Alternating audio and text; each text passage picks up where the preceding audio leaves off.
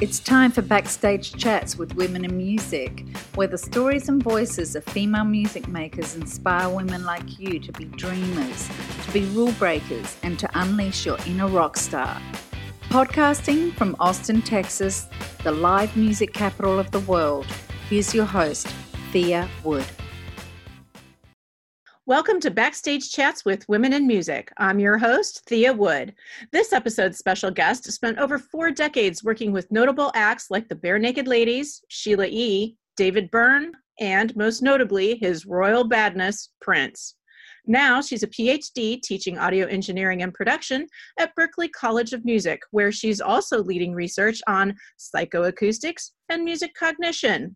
She had so much to share that we dedicated not one but two episodes to this special guest. You're listening to part two of our chat with the iconic Susan Rogers.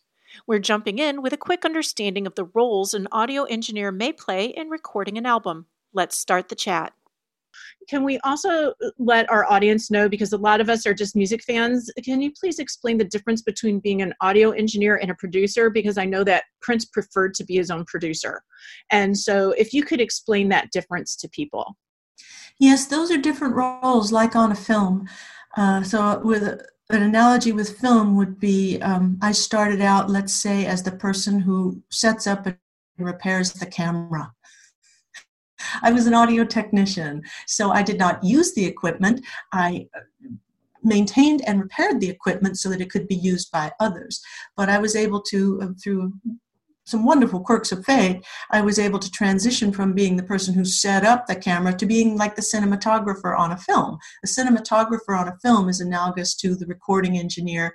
Uh, well, the recording engineer is really like the cinematographer, and, and in some to some degree the art director responsible for how a movie looks. The engineer is responsible for how a movie sounds. Choosing the microphones and uh, framing the shot so to speak so that our attention goes to the objects in the scene that we need to pay attention to. In some cases it'll be lyrics or it might be just the rhythm or it might be the chord changes or melodies. So the engineer is responsible for signal and for shaping the spectrum, the frequency spectrum, and the amplitude and all that to get it to sound a certain way. But the producer is analogous to a director on a film who uh, takes the script as the starting point, takes the actors, and then pulls performances from them, and then oversees the editing of this piece so that it works as a global whole that you have the right people performing the right scenes and that the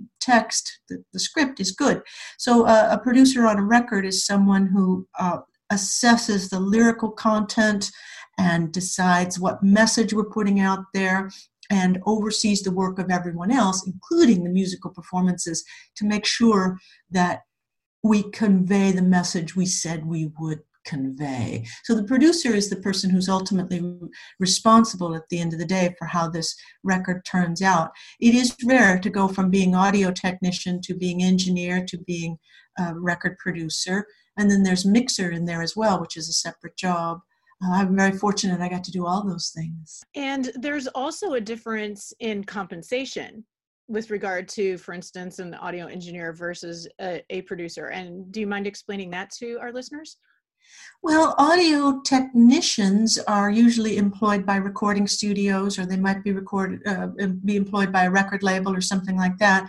Engineers typically get like a, a flat fee to do a record, and at least in my day, in the 80s and 90s, that's how it was, and I think it's still the same today. Um, producers were probably still are royalty participants. That's what allowed me to have great financial success with Barenaked Ladies because I was a producer for Barenaked Ladies. I was an engineer for Prince and many others, but when I produced, I was a royalty participant, which means you get a flat fee and you get a percentage of the profits. You have a stake in this business you've launched. A mixer, being an artist in his or her own right and performing undoubtedly the most difficult task mixing is the hardest. They sometimes, if they're A-list mixers, will get a royalty point in addition as well to, to their flat fee. So mixers get the big money. Producers get the big money if the record is a hit. That's how it always worked in the past. These days, with so many unsigned artists making records, there's not money to pay them. So today's producer is typically getting co writing credit. What I would just do as part of my producer job, the arrangement suggestions or the lyric suggestions or the, the changes I would make to a record, I called it production. Today they call it co writing. Interesting. It's, it's, it's, a way it's a way for, for young producers to get a little bit of money if the song takes off. Right. Well, the last I had read, uh, as far as producers are concerned, only about 2% of producers are female. Um, that does that surprise you, or is that something that you already knew? I know there aren't a, a, lot of us. Ebony Smith wrote an article for Billboard magazine, um, something this was maybe six months ago now, and I think the subtext of it was, you know, there are women producers out there. All you have to do is look. Ebony is one herself. Ebony's the chief engineer at Atlantic Records in New York City, uh, and a friend of mine. Anyway, the, the women are there. We uh, we got a rough road today because um, it's so hard to find credits nowadays. In my day, the credits just appeared on the back of the record of the CD booklet, but now it's hard to know who produced what. And when you see that production credit, um, you're not exactly sure how much of that contribution came from an artistic well let me maybe rephrase that how much of that contribution came from writing or from actually performing the work mm-hmm.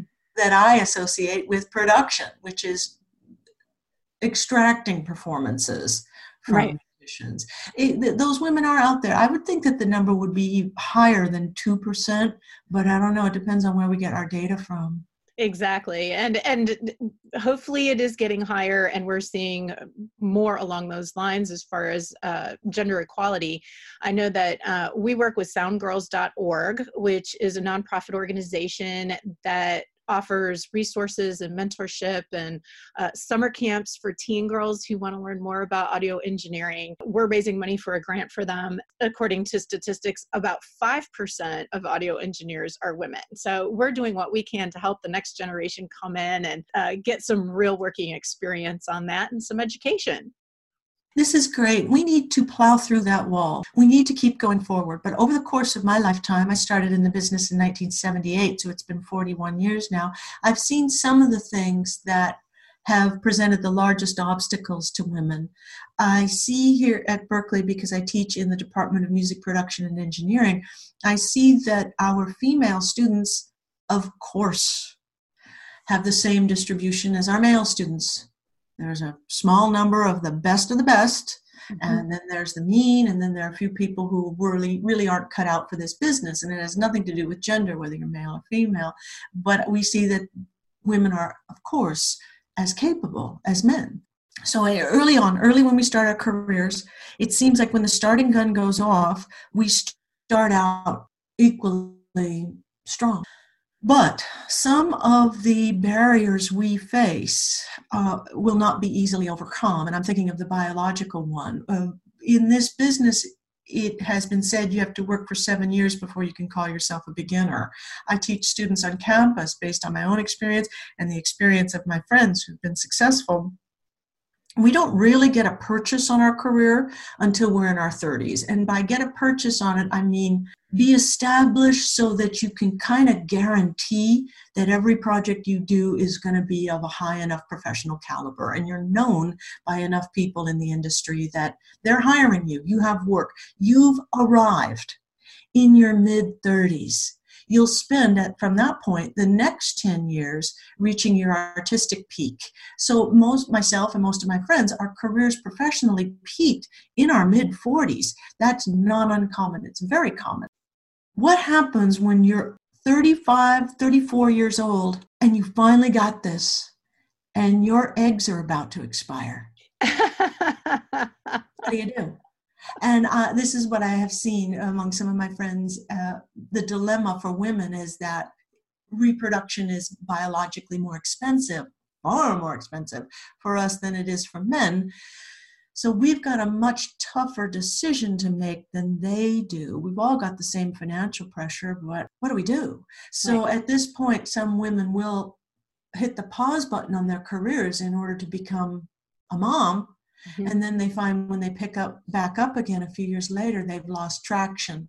Right. Uh, it is not uh, coincidental that some of us, myself, uh, Leanne Ungar, my colleague at Berklee, Sylvia Massy, uh, many of us are uh, have, have no children. And of course, you know, with musicians being out on the road, uh, the touring, the demands of touring, the demands of being away from home, also are very discouraging, especially for women um, and having children. And this is actually a theme that has come up in a number of the uh, conversations that I've had, the chats that I've had with special guests, because it is certainly a huge part of how our musical careers are affected and and how our personal life many times takes a backseat to all of this.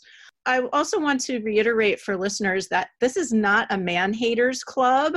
With, this has nothing to do with that. Um, it just talk. We're just talking about how there are different pressures for women than there are for men. For our audience, we are with Susan Rogers, and she is a professor at the Berklee College of Music and studies uh, psychoacoustics as well as music cognition. One of the first things that I'm going to ask, given that we're backstage chats with women in music, what are the differences and or similarities in working with male artists versus female artists, whether you're doing it as an audio engineer or a producer or a professor? That's such a good question. I've done a couple of records where all of the participants were women uh, Wendy and Lisa with their band, and uh, Toshi Reagan years after that. I more recently was in New Zealand last August participating in a week long workshop myself and four other women producers slash songwriters who were working at Neil Finn's studio with an invited selected group of women songwriters from New Zealand. And so, all in all, between the photographer and the organizer and everyone, we were about two dozen women at this big studio complex, all working together. And I noticed something beautifully different about working with these women. So remember, I said there were five women producers, myself included. There were also five either studios or writing rooms. So they divided us up so that each day, each producer would have three or four women to work with and work on a song. And the thing about women is that none of us was interested in hogging the ball or mm-hmm. taking credit. With men, you just kind of feel it. They jockey for position and they uh, need to maybe for their comfort or security whatever establish a hierarchy a, a, pyramid of who's the alpha male in the room and and who gets the last word but with women as we're working on songs it was more circular kind of mm-hmm. felt if it were a shape it weren't a pyramid it was a circle and we would just take turns passing ideas around and trying things out and there wasn't there was no one individual who tried to elbow her way ahead of the others. It just simply didn't work like that. We had this natural egalitarian approach to music making. Now, that's just a case study of one. That's what I observed. But I think there might be some truth to that. Uh, the have been, as I said before, as generous of spirit and as open minded and as trusting of women as, as men possibly get. But still, uh, if you've got that X and that Y chromosome and you've got that testosterone and you're working in the music business, which is highly competitive, competing is going to be in your nature. Women compete too, no doubt about that. But when we're working in a collaborative endeavor, we don't seem to feel the compulsion to award ourselves titles or credits and things like that. So that, that's one little difference I've observed. I've spoken with a life coach before who said that competition is a very male dominant trait versus collaboration is more of a female dominant trait. So I think that you're showing a perfect example of what she's talking about in in what your experience was in this one case the role of leadership um, if your role is producer, you know what your job is. Your job is uh, to keep things moving, like a teacher in a classroom. They're the ones who are doing the learning. You're the one who's doing the teaching, and you have to keep things moving. And you have to make that call as to whether or not did we get it or didn't we get it. And they also, in their turn, uh, the, the artists and participants agree to trust you. And the understanding is you might not be right, and we'll never know, will we? We won't know today. We won't know tomorrow. We won't know until that record gets out there in the world. It's this tacit agreement that To the best of my knowledge, I think this will work, and here's why. And I'm speaking to you from the perspective of a, an experienced professional. I've done this before, but also from mainly from the perspective of a big music fan. I really love records, and I right. want to try to make the record that's going to work for me. And I'm assuming that there will be enough people who enjoy music the same way that I do, that there'll be enough of us that we agree that, yeah, that's pretty good. We're going to take a quick break and continue our chat after this message. Our friends at Via 313 Pizza are proud to support Backstage Chats Foundation. Stop by any of Via 313's three restaurants in Austin or order online at via313.com. Together, we can amplify the voices and careers of women in music. And looking at it from the listener perspective versus the artist perspective, what about gender influences there? I mean, uh, in your studies and what you've learned, what are cognitive reactions or emotions that may differ between men and women when they listen to music? Hmm. Well, let's start off by saying the truth. There are far more similarities between men and women than there are differences, but there are some differences. Starting with the physiological, women hear slightly differently than men do. Our heads are physically smaller. A woman's head is smaller than a man's head, and we have a greater processing power for high frequencies. Just, just I'm, I'm, hesitating here because the data is a little bit murky, but something that's beyond dispute is that the physical size of our head shapes what we hear and what frequencies cancel and what frequencies don't. Uh, however, that said, an anecdotal bit of information gathered from the recording studio is that women seem to have a preference for low frequencies uh, for bass. Um, I heard it once said by a stereo salesman back in the late 70s. He said, Yeah, all the stereo sales folks know this. If a woman walks in the door to buy a sound system, sell her one with the good bass. And if a man walks in the door to buy a sound system, tell him, uh, sell him the one with the, with the good high end. Now, I don't know if that's true or not, but I have been looking for evidence of that. We know that women have uh, our weight, unfortunately, is distributed lower to the ground than a man's. A man is up there in his chest, and a woman's is down there in her hips. So the rhythms that we tend to enjoy the most tend to be different because of how our bodies naturally move. A few years back, I was at a club here in Cambridge, Massachusetts, and one of our former students was playing Nick Hakim, and he had uh, the great Kyle Miles on bass. And the band takes the stage, and they start to play and as soon as they start to play that groove was right in the zone that i like. It was the tempo it the feel the weight was falling where i like it to fall. Now when i observe a band on stage because i have been a producer i like standing right next to the side of the stage and what i really like to do is observe the audience reaction because it's informative right? So i was standing near the stage and and that groove was so good and i'm thinking i know exactly what's going to happen now these young women are going to move up. And sure enough, they did. By the third song, it was five rows deep of women in the front because of that groove and where the women go the guys go so then you know the guys the guys follow afterward but we uh, we women do tend to like uh, six eight and three four time more than men do. Maybe that side to side rocking motion of rocking a baby or something, who knows? But women songwriters are more likely to write in three, four, six, eight than men do. And when women listen to music, I don't know, but I've based part of my career on it. I believe, just as when men listen to music, we are looking for subtle information, subtext that will let us know what our relationship to the singer might be like. So years ago, I was working um, at Sunset Sound and packing up some tapes. Prince had already left and gone to Minneapolis, and a young man was helping me and he was asking me questions about Prince, and I answered the questions. And then he said, "Well, I got to tell you, I'm not really a Prince fan." He said, "I like Bruce Springsteen," and I said, "Oh, yeah, he's good." And I said, "But why?" And he said, "Well," he says, "I just get the feeling that Bruce would have a beer with me and talk to me." and that Prince would steal my girlfriend. I've never forgotten that. Prince wouldn't do that. He was he was very uh, he had a high moral compass. He wouldn't do things like that. But people, listeners, assume things about the artists who are singing to them. So when you've got a woman producer in the studio, she can alert that male songwriter when something he has said might have crossed a line or might have turned women off. For example, when we're fighting with someone, someone close to us, the temptation is to be clever and to give a zinger, to zap them. But those zingers, cleverness and our wit, but they're also evidence that we lash out because they're hurtful. So a male artist needs to balance his willingness to lash out for the sake of cleverness and the price he might pay for that in terms of likability. A woman can be the one in the room who raises her hand and says, You know, this lyric, that's going to turn off a lot of women. It might attract you some guy fans, but you might lose some of your female fans. It makes such imminent sense that men and women should be in the studio making records together.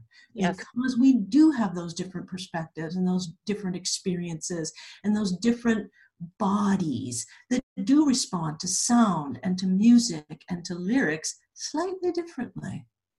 And it's interesting that you say that because I feel it in my own experiences, especially when listening to the difference between a recorded song and then hearing it live. Uh, so, for instance, when Sheryl hmm. Crow's uh, Tuesday Night Music Club album came out, I really wasn't all that into it. I was much more of a hard rock kind of girl. And I liked, like you were just mentioning, although I didn't know it at the time, that that bass beat and that heavy drum and that just really appealed to me. And then I saw her play at the 930 Club in Washington, D.C. And I was astounded at how much I loved her music all of a sudden. Mm-hmm. And the mix there had very heavy bass and it sounded oh. more raw and the and the drum was heavier and it sounded more like a rock and roll experience for me than a pop rock you know like a pop top 40 type of thing yeah, yeah. and that was one of the first times i really recognized how the decisions in a studio versus the decisions in live music can really affect how people respond to an artist. And that's why I'm a really big fan about don't diss the music until you've seen it live because it can totally change your perspective. That's very, very true. It's a little bit similar to dining alone. if you eat a meal with other people, less of your attention is going to be on the food because so much of your attention is absorbed in the atmosphere and in your dining companions. It becomes a, a, an experience that includes more than just what you're consuming. Uh, and that's different from how you might regard a meal if you were to eat it all by yourself. And let's just go ahead and assume that you enjoy eating by yourself. You need a minute peace so i'm not talking about loneliness or anything like that. I'm talking about the cognitive resources you have to devote to just that signal. When we listen to music, uh, it's a if we're listening actively, it's a private experience. It's you and the singer. And it has been said that when we listen to music, we don the clothing of the person who's singing to us. It launches our fantasies. And those fantasies can be of a real world that actually exists, or those fantasies can be of an imaginary world. I owe my career to the fact that I have enjoyed and sought out music as a vehicle for my fantasies. Usually, those fantasies were realistic, I mean, uh, involving real people and real things, but it can also just be flights of fancy that don't involve real things at all. Now, that's less likely to happen in a live setting because you're with your friends. Right. And you're less likely to fantasize and you're much more likely to focus on the object at hand which is these songs and these performers and how they make you feel when they communicate to you directly. So it's a, it's, it's a different experience. Which leads kind of to my next question. You're talking about fantasies and the different cognitive things that you've learned along the way on how we react. Is there something that was really surprising that you've learned in your cognitive research about how people respond to music? Oh, there's so much good stuff. The main takeaway lesson and the one that is a running theme in all of my classes on campus is that musicians and non musicians hear differently. Musical training in childhood, musical training that starts in childhood, I should say, before the age of about eh, 11 and 12, before 14, definitely, scientists differ on this. Musical training in childhood, if it lasts for at least five years, develops the auditory path such that musicians are better able than non musicians to hear the subtle differences in chords. Uh, musicians have the capacity to listen analytically. For one thing, they've got labels for what certain chords are, but two, they're regarding music according to the formal rules, the structure of how music goes, its grammar and its syntax. And so when they make that judgment about whether something is working or not, it's informed by the rules of music usage. Because I did not have that in childhood, I listen like a non musician. They are auditory athletes. I'm an auditory uh, person sitting in the stands with the foam thing that says, We're number one. They're playing the game, I'm watching the game. So, as a non musician, most listeners are, I'm listening for the big picture. Does this work? Are your gestures true? You telling me the truth, singer, when you sing? If you're really putting out that much effort, how come you're not out of breath? I should hear you sing by the end of this rock song. How come not? Uh, the, the drummer, the drummer's arm should be tired at the end of that blast beat. How come it isn't? So I'm listening for the truth, big picture stuff. This happened on campus just the other day, and I loved it in the classroom. Student gets up there, plays his rock song. It's a work in progress. Sounded great. Uh, one young man in the back says to the student, the student's name is Graham, and the man in the back is Jared, and Jared says, It sounded great, but that one chord with that F sharp is uh, it's too dissonant, and I think you should de-emphasize that. It's just too dissonant. And then the kid Alex sitting in front of him says, "No, no, no, it wasn't the F sharp. Uh, it's a G, but it's actually not the G that is dissonant. I think it's the B underneath it." And they're talking about why this is wrong. And then it was my turn, and I just looked at the student and said, "Yeah, it was rude." A big difference in musicians and non-musicians is how we hear and what we're listening for. I'm listening for how does this make me feel? Musicians tend to listen for does this work or not? Now that's a very broad statement. There's overlap between us. They can learn musicians can learn to listen synthetically the way i do. It's too late for me to ever learn to hear music the way they do. Because it would be kind of nice to know that you could jump on that bandwagon if you wanted to. Our development as music perceivers is complete by the age of 11 unless we're taking music lessons. So the auditory system does a lot of organizing in the first 11 years of our lives. And then by age 11, it needs to stop because it has to get ready for puberty. So 11 year old children, non musicians, perform identically to adult non musicians in music perception tasks. If a kid keeps taking music lessons, they continue to develop that auditory path and they continue to um, they branch off from the rest of us folks and they become they have what scientists call the musician's brain. Big difference and and record makers should should know that. They should know that there are two kinds of listeners for our work and they're judging according to two sets of criteria. Uh, again going back to your research you also talk about you talk a lot about uh, children and their development their auditory development. And you also talk a lot about hearing impairment and diseases and things that happen to your ears from extended use of or listening to loud music or loud noises. I thought i'd take this opportunity to have you talk to our audience a little bit about that perspective. Uh, right here in massachusetts at the uh, mass eye and ear Institute is some of the world's greatest cutting edge research on how the auditory system ages and what part of it actually gets degraded when we lose our hearing. So, the great Charles uh, Liberman and his partner Sharon Kujawa and their research over there have shown that we're gonna lose a bit of our wiring as we age. So on each side of our, of our, of our head, we've got an auditory nerve bundle of roughly 30,000 auditory nerves. Over time, those wires are going to, some of those cells are going to die. So we're going to lose a little bit of wiring. When you lose wiring, it means that the picture, the auditory picture that your cochleas are capturing, is a lower resolution. You don't have as many pixels. That's okay. You still got enough. You can still hear. You're doing pretty good we will accelerate the death of auditory nerves if we overexpose ourselves to aversive and excessive sound pressure levels. I say aversive and excessive because, and this is the cool part, it turns out not all sound pressure levels are created equal.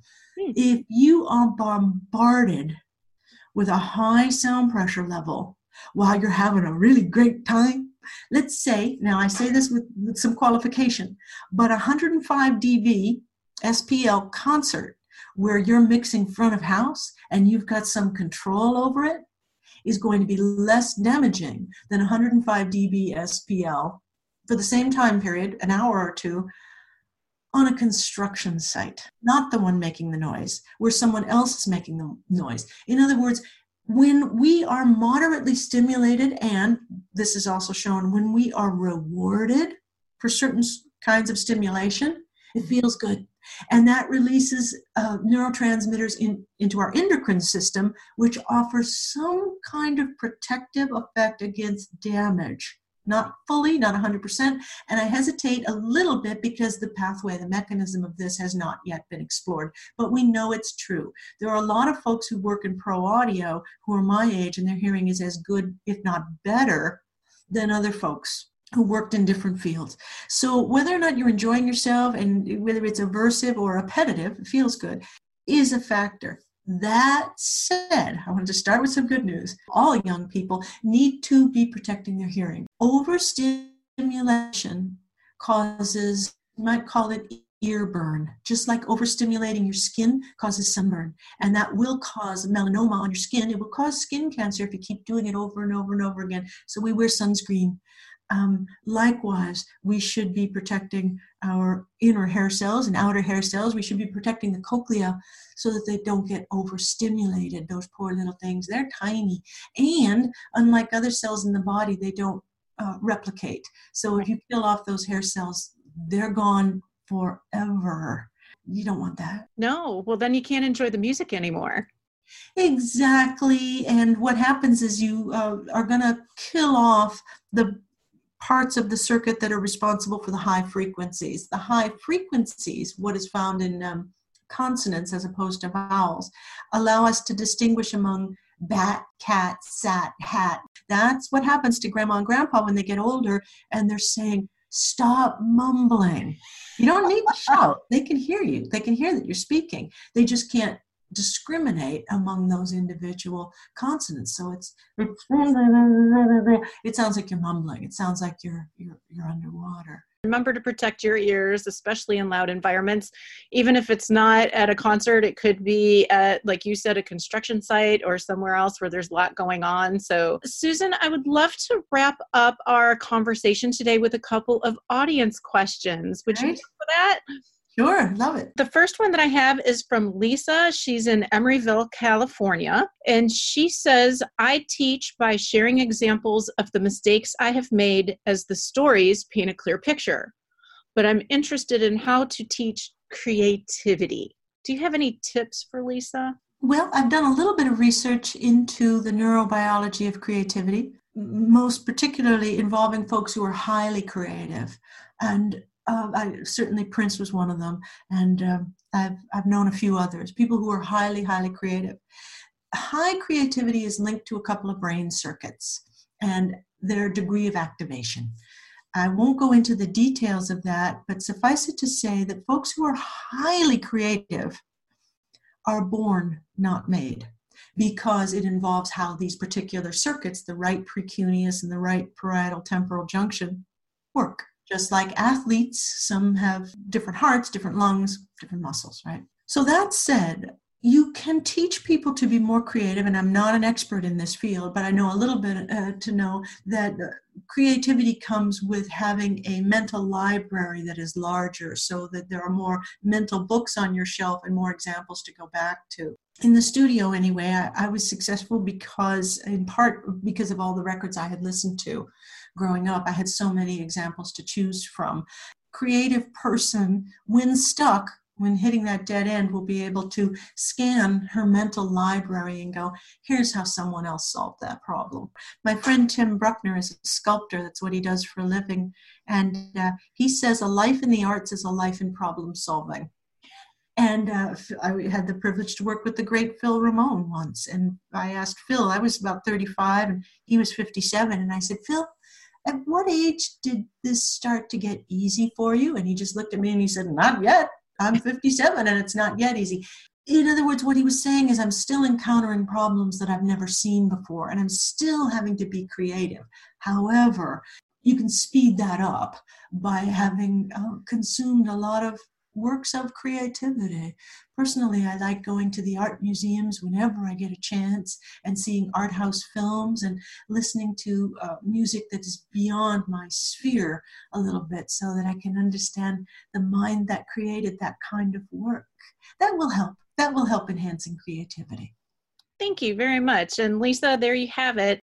Here's our next question. This comes from Deborah, who lives in Toronto, Canada. And this is a, a little bit of a long intro here, but here we go. She says she wants to know how you reacted to social media backlash against David Byrne's American Utopia album, on which he had dozens of collaborators, but none of them were women. Given that Byrne has a long and rich history of working with women, do you feel the criticism was warranted? And how do we go about correcting imbalance in the future? Oh, I didn't know. I have the album, and as we were talking about earlier, I didn't look at the credits. I didn't realize that he was working just with women. I do think we need to consider motive and intention. Um, I would wager that it was not David Byrne's intention to work exclusively with men. Uh, having known the man and having worked with him, I'm guessing that he chose the other artists, the other artistic minds he wanted to collaborate with, and it just so happened that they were all male. The odds of that are good because it's a profoundly male dominated profession.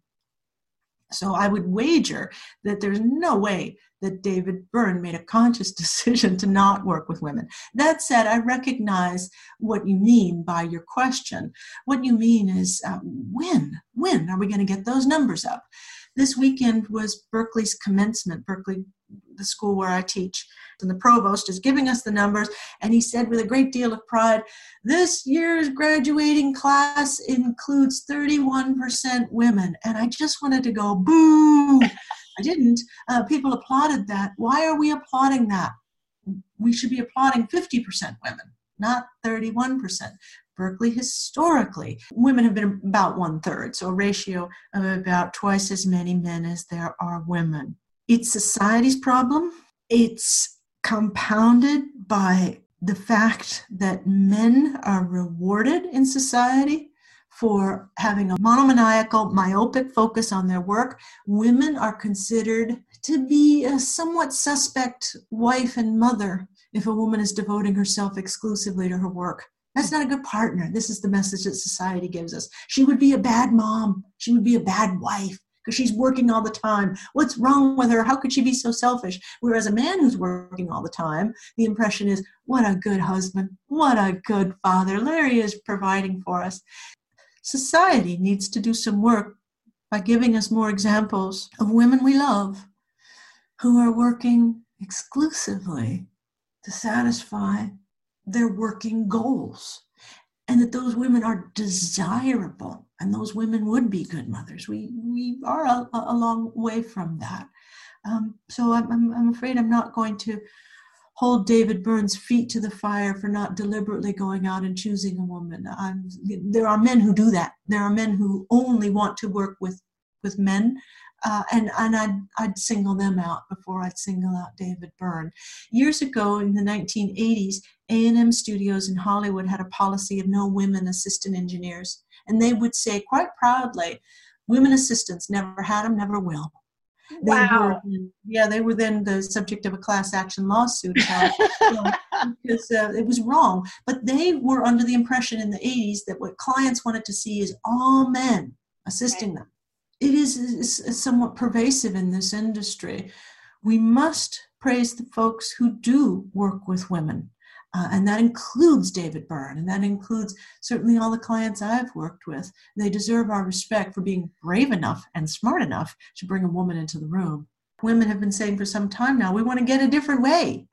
it's up to all of us, men and women, to work toward getting us to be a different way. I'm going to leave you with the something really sweet that just brought tears to my eyes. It was so wonderful. So, this was about a year ago.